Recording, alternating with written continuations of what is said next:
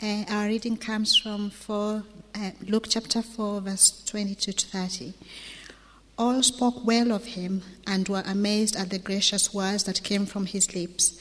Isn't this Joseph's son? They asked. Jesus said to them, Surely you will quote this proverb to me Physician, heal yourself. Do here in your hometown what we have heard that you did in Capernaum. I tell you the truth, he continued. No prophet is accepted in his hometown. I assure you that there, are, there were many widows in Israel in Elijah's time when the sky was shut for three and a half years and there was a severe famine throughout the land. Yet Elijah was sent to was not sent to any of them, but to a widow in Zarephath in the region of Sidon. And there were many in Israel with leprosy in the time of Elisha the prophet, yet not one of them was cleansed, only Naaman the Syrian. All the people in the synagogue were furious when they heard this. They got up, drove him out of the town, and took him to the brow of the hill on which the town was built in order to throw him down the cliff.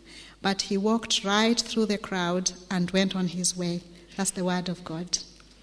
So, as I said uh, earlier, our text for this year is uh, from Luke chapter 4, verse 19, uh, which is Proclaim the year of the Lord's favour. It's a text we felt that the Spirit was leading us to after last year when we looked at Come Follow Me, that basic call of Jesus, and uh, we looked at what that looks like to grow and, uh, and follow Jesus, to be obedient to Him. So, we're here to declare that this year is the year of the Lord's favour, to declare it in the lives of the people that we know, both within our building but also beyond it as well. And so I just want to carry on uh, the, where we started last week in this Luke chapter 4, where Jesus read these incredible words from the prophet Isaiah when he declared them in, uh, in that synagogue on that particular day. And it was like the launch pad for his mission, his launch pad for his ministries. He sort of set out his manifesto for what was to come next this call, uh, this commission from the Father to go uh, and, and declare the truth of who He is. And this Isaiah prophecy that Jesus declared, He was saying, you know what, today this has happened in your sight.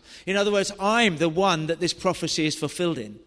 The year, year of Jubilee, the year of the Lord's favor has come in me, Jesus says. And from that moment, of course, as we heard in the reading, it began to cause a ripple of, uh, of concern as well among the people who heard it on this day. And this year of Jubilee was the, uh, the seven times seven years, so 49 years. Every 49 years, Isaiah says, we're going to declare this Jubilee. We're going to say this is the day when everyone is restored back to the original plan you know what? It's like the, the reset button. You know when everything goes back to what it used to be before you started fiddling with it? Or the restore point in the computer where, you know, you try to do something that you didn't have a clue what you were doing and it all went wrong. So you go back to the point before you started making a mess of it. And, and this is the year of Jubilee was we're going to go back to how it was originally. We're going to go back to where this all started God's original plan, God's original vision for His people, for His creation to be restored back again where those who had grabbed hold of life for themselves said, No, no, no, I'm going to give it back to God. I'm going to give my life back to God now. I've been in control for too long. I've made a mess of this life. I'm going to restore this back to God. That's Jubilee, going back to the beginning. All debts cancelled, things forgiven, relationships restored, everything back. This was the year of Jubilee. This was the year of the Lord's favor that Jesus announced through the words of the prophet Isaiah. So, how do you feel it's going? As you look around the world, everything's right with it, isn't it? Everything's back as it should be. Do you think that? Is, is that your impression? Or have we still got a bit of work to do? What is wrong with it? What's wrong with the world? I mean, the, we've been through issues with racism that continue to blight our communities economic inequalities that are, are rife. Not only we see it in uh, uh, some way in our own nation, but when we look around the world, the economic equality around the world. Some would say that the reason why everything's wrong with the world is the decline of the sort of Judeo Christian morality. Others would say the problem with the world is Judeo Christian morality, and we've got to get away from that. But most people would agree that something is wrong. In fact, we'd probably say that there's a lot wrong this general feeling of unease that we sort of carry along with us uh, in our lives. So when we look around our workplaces or our homes or our families or, or uh, around the, the global world as well. Symptoms of dis-ease. And the Bible calls dis-ease, of course, sin, doesn't it? That's the dis-ease. That's the feeling that something is not quite right. And we know that in our own hearts. We know when something isn't quite right in our own lives, but when we magnify that around our world, then it's easy to see. But the world is an amazing place, isn't it? We have so many successes in the world. Every news item that you hear that, that is something bad, there's always something that's going on. You think, my goodness, isn't that incredible what's happening?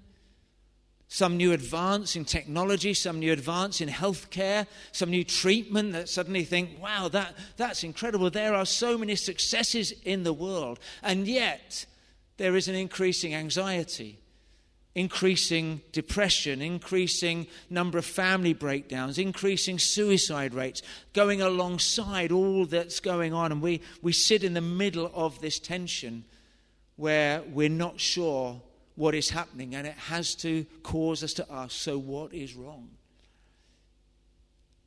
And then the second question has to come so, what can I do about it?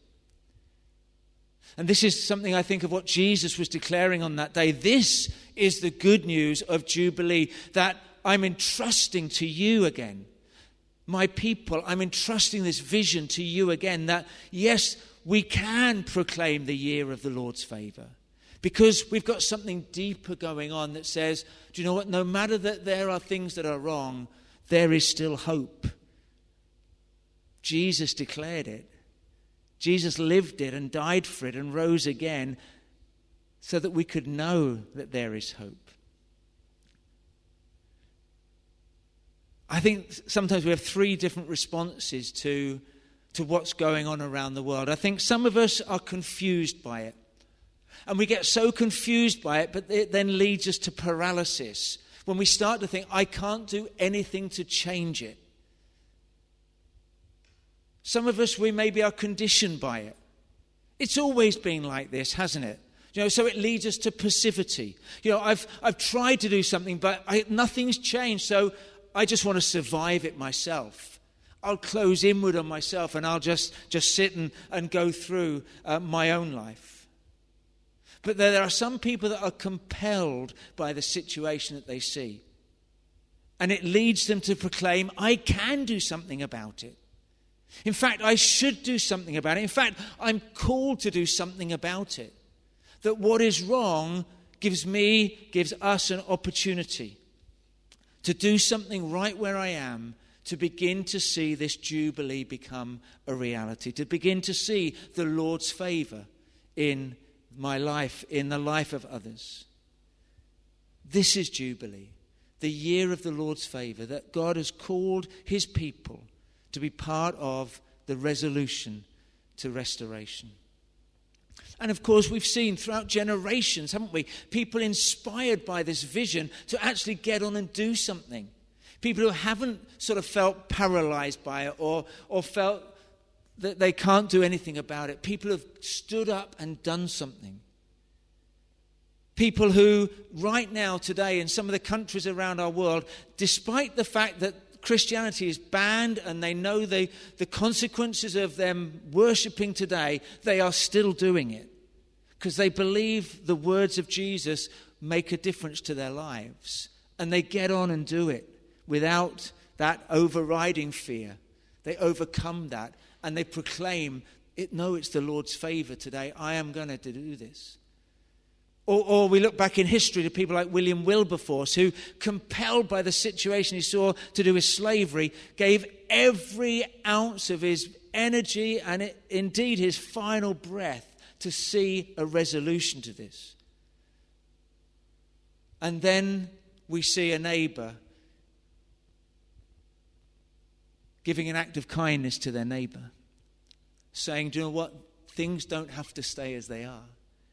I can do something about this. I can proclaim the year of the Lord's favor. I can begin to see and bring this into being because God has compelled me to proclaim it, to act upon it.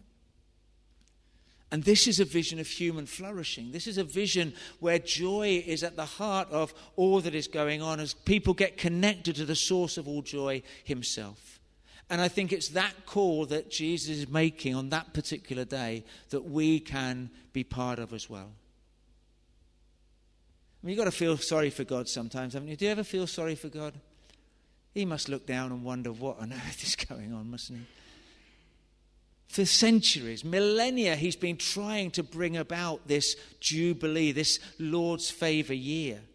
And it started so well, didn't it, in that garden in Eden? I mean, everything was perfect. He created everything perfectly. It looked like Jubilee. It looked like everything was going to be fine. And he created two people who he said, that Genesis records, who were very good. He thought they were very good people.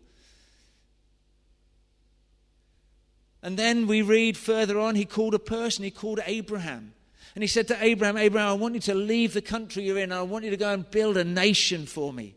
And I'm going to go with you, and we're going to build a nation that is going to reflect my love. It's going to reflect this jubilee to people. It's going to be the, the generation, the nation, the people that actually brings about this. And then he compelled Isaiah to start speaking about it. And while the people of Israel were in the wilderness, Jesus, uh, Isaiah is declaring, no, no, no, this isn't the end of the story. There is something more to come. There is something that God is wanting to bring into his people. This is Jubilee.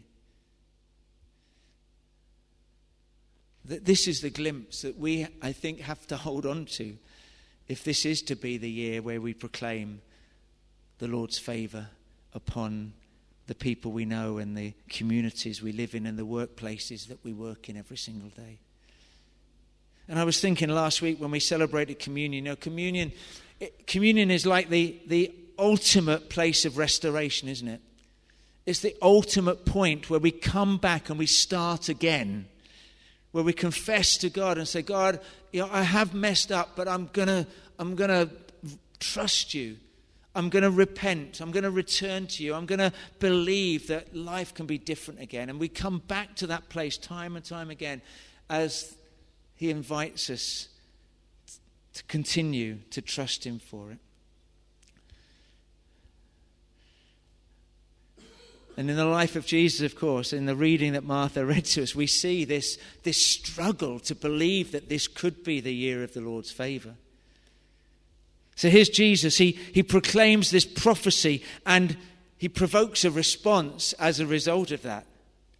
It's like he challenges the complacency of the listeners in that synagogue on that particular day who maybe, like us, had given up that this could ever happen.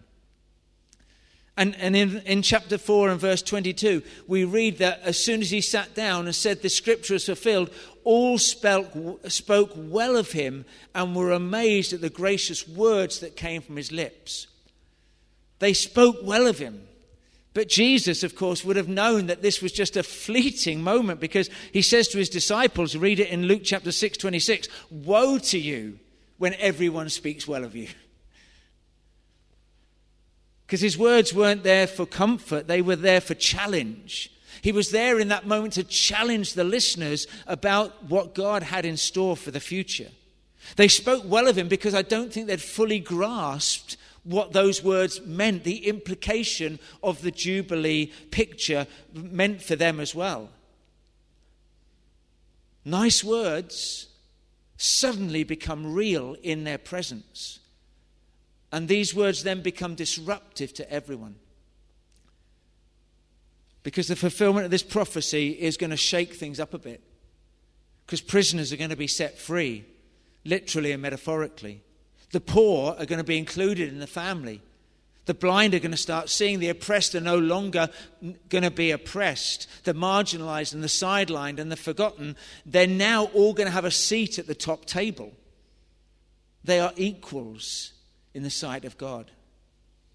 And imagine the synagogue worshippers saying, Oh my goodness, this is going to shake things up a bit, isn't it? This is going to make life a lot different from how it is at the moment. And just to reinforce the point, as Martha read to us earlier, Jesus recalls Elijah being sent to an outsider, the widow in Zarephath. He recalls Elisha healing the sight of Naaman the Syrian. Outsiders to the Jewish community, people of reproach to the people of Israel, but part of the story of what God was going to do. To take the most unlikely people and say they are included in this Jubilee picture as well. And suddenly it dawns on the listeners oh my goodness. And those who spoke, spoke well of him became, what does the text say? Furious. The same people who spoke well of him, who thought the words were really nice and the vision was really compelling, but don't you dare bring it to fulfillment. We don't want to see the oppressed set free. We don't want to see the blind seeing. We don't want to see the prisoners set released. And in their fury, they grab hold of Jesus and they march him out to the edge of the city, about to throw him off the cliff. That was the ritual execution of a false prophet. You can read about it in Deuteronomy 18. That's exactly what was commanded of a false prophet to throw them off the cliff. It's a shame that the people didn't read a little bit further in Deuteronomy 18 where God says that a true prophet was one who proclaims God's word and then makes it happen. In Deuteronomy 18:15, God had said that there would be a prophet just like me from among you, and you must listen to him. And in Deuteronomy 18:19, he said, "I myself will call to account anyone who does not listen to my words that the prophet speaks in my name." How selective we can be with our hearing, where the vision is all embracing and all encompassing.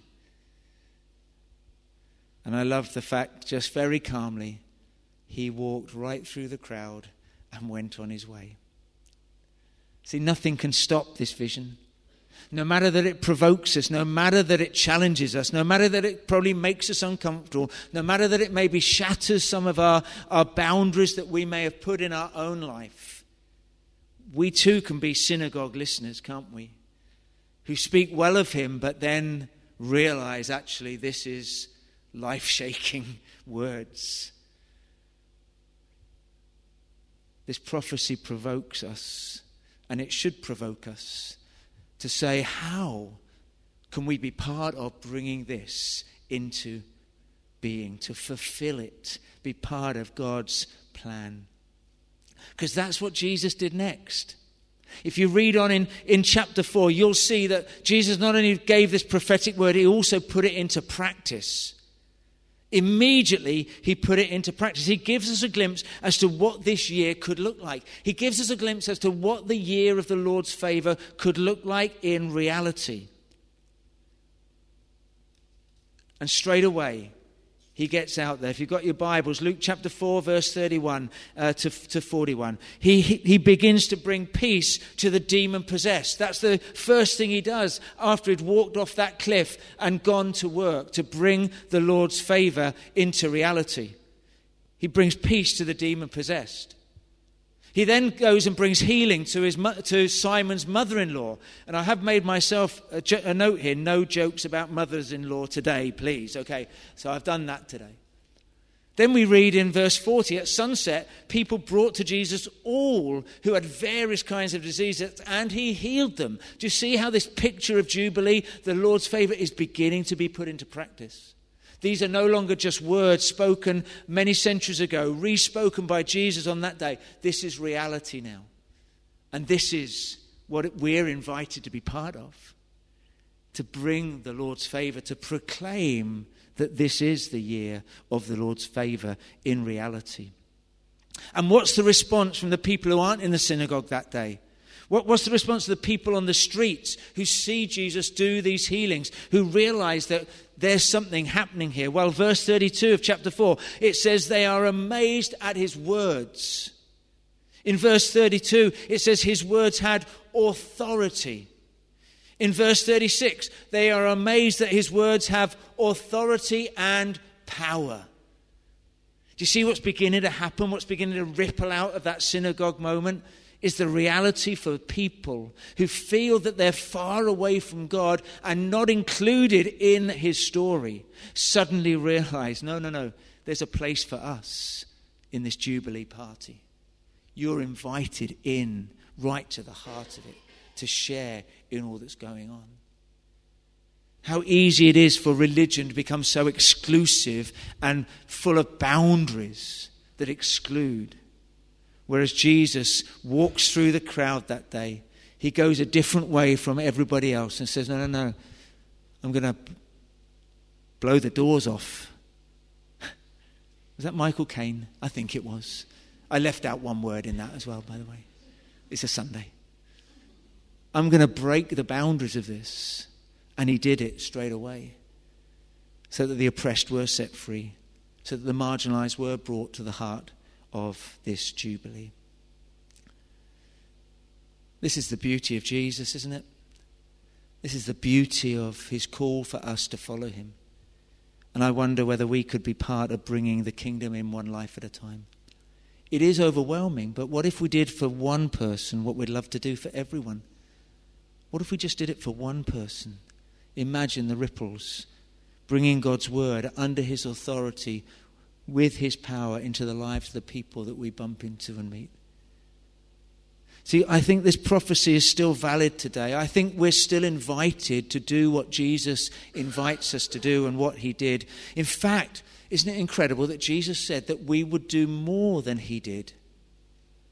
In John chapter 14 and verse 12, he says, Very truly I tell you, whoever believes in me will do the works I have been doing, and they will do even greater things than these because I am going to the Father. And I will do whatever you ask in my name, so that the Father may be glorified in the Son. You may ask me for anything in my name, and I will do it. Now there's a promise for those who feel weak, for those who feel that they can't do anything we're invited to proclaim the year of the Lord's favor by bringing the same light into the lives of the people we see. And there is a danger for all of us, of course, because life just gets routine, doesn't it, for all of us. Can I just tell you one thing I, I don't like? Can I tell you one, just one thing? Do you know it was foggy this week? Did you know it was foggy this week? I get so annoyed by car drivers who don't have their lights on when it's foggy. If you want to confess you were one of them, then please let me know. And I was thinking, I wonder why that is. Why, why don't people put their lights on when it's foggy? And you know what? I've come to the conclusion that most people drive with their car lights on auto, do you know? So their lights come on when it's dark. But that means they don't come on when they're foggy. I know this is so petty, isn't it, in the great scheme of things. Uh, then it got me thinking, you know what? How often do we have our lives on auto? You know, we're just drifting through, really. Instead of intentionally deciding to put our lights on, to shine the light in our lives.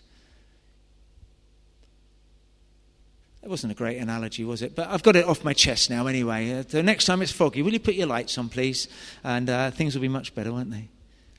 But I think sometimes we've got to sort of move out of that place of auto, me as well, of that this is another day and this is just how it's going to go. No, no, no.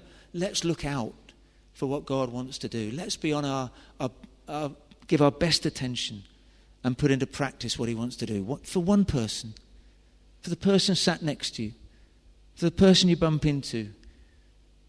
Let's do for one what we'd love to do for everyone. And then we're going to say, well, how do I do that? How do I do that? And how do I keep doing that? Well, the answer is again in the life of Jesus. He is the answer, isn't he, to everything, to every question chapter 4, verse 42. Jesus stood up in the temple, he's declared the prophecy. He's been taken to the edge of the cliff and he's walked through the crowd. He's gone onto the streets, he's done the healing. He's even healed Simon's mother in law.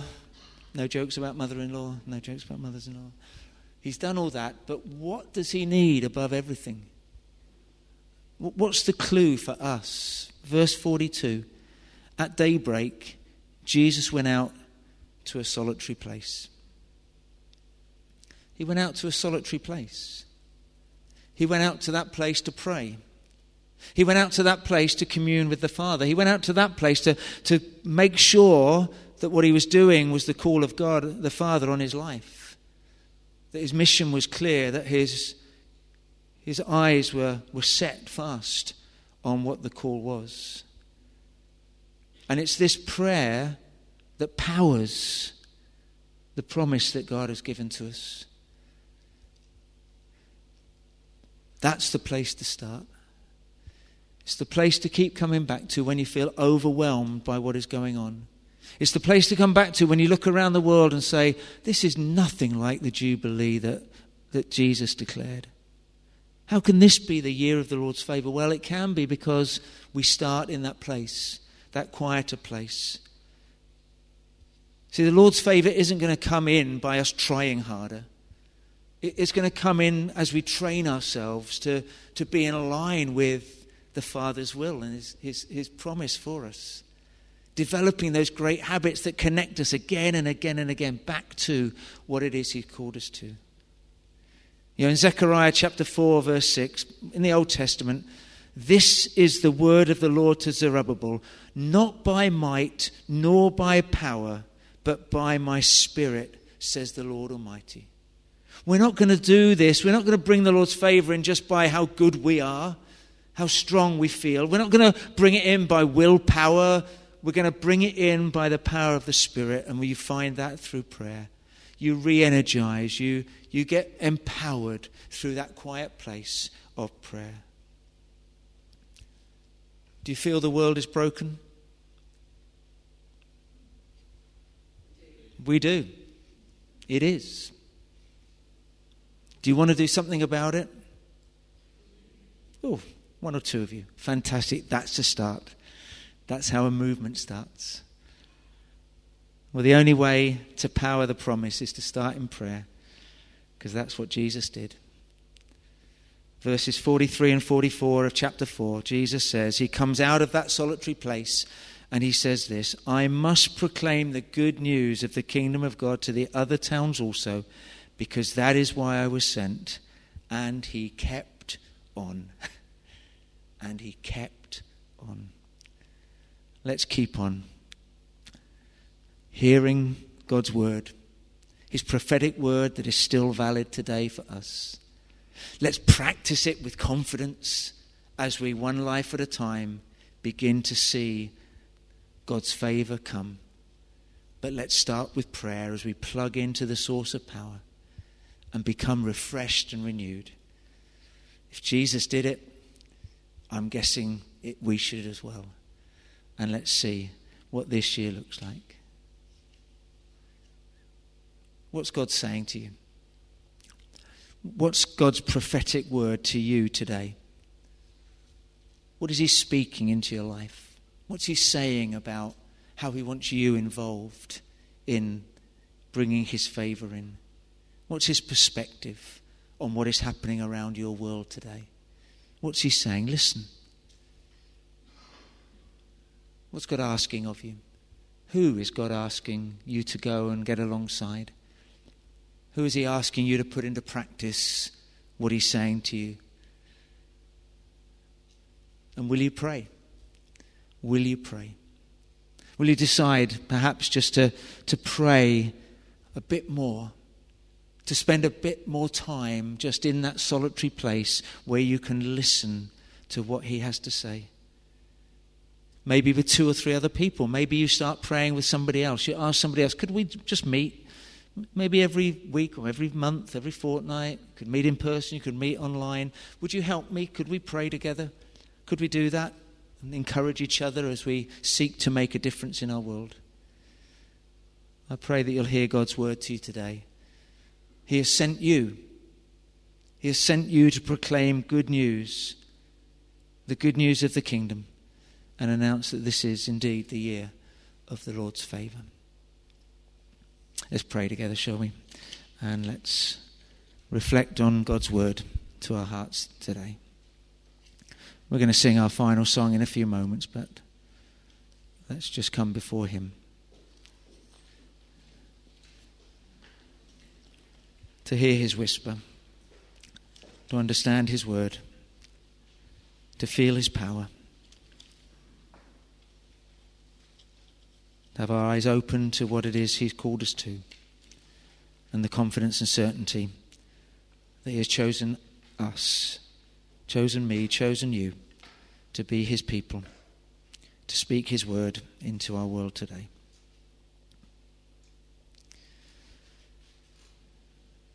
What does the Lord require of you?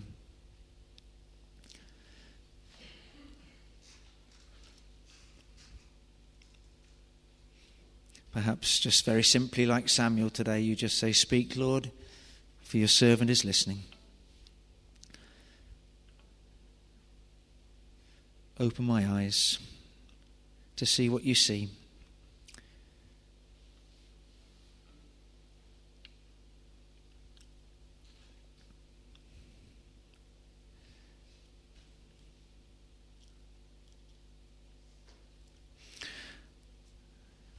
perhaps for someone today and trying to sense what God might be saying.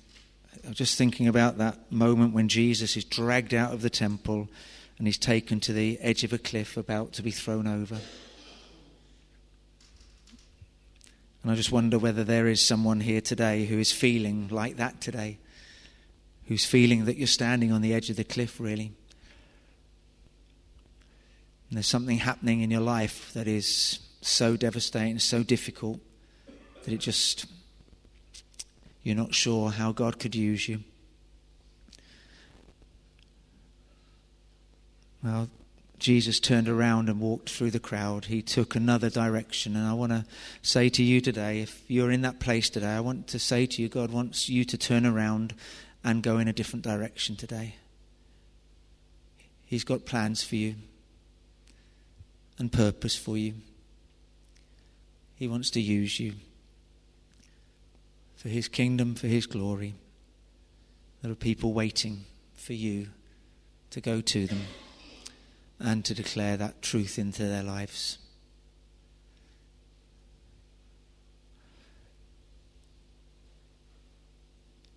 God, thank you that you've created us for a purpose,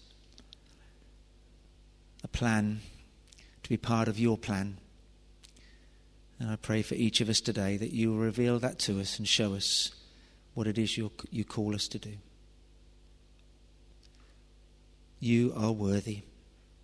You are the only one who is worthy. And so we lift up our eyes to you today, long to follow your call, to be your people, to bring light into this world. It may be broken, but God, thank you that you haven't given up on us yet. And we commit ourselves as your people to declare your praises so that others might come to know you, Jesus. Speak, Lord, I pray. Speak into our lives. We wait on you. In your name, Amen. Amen.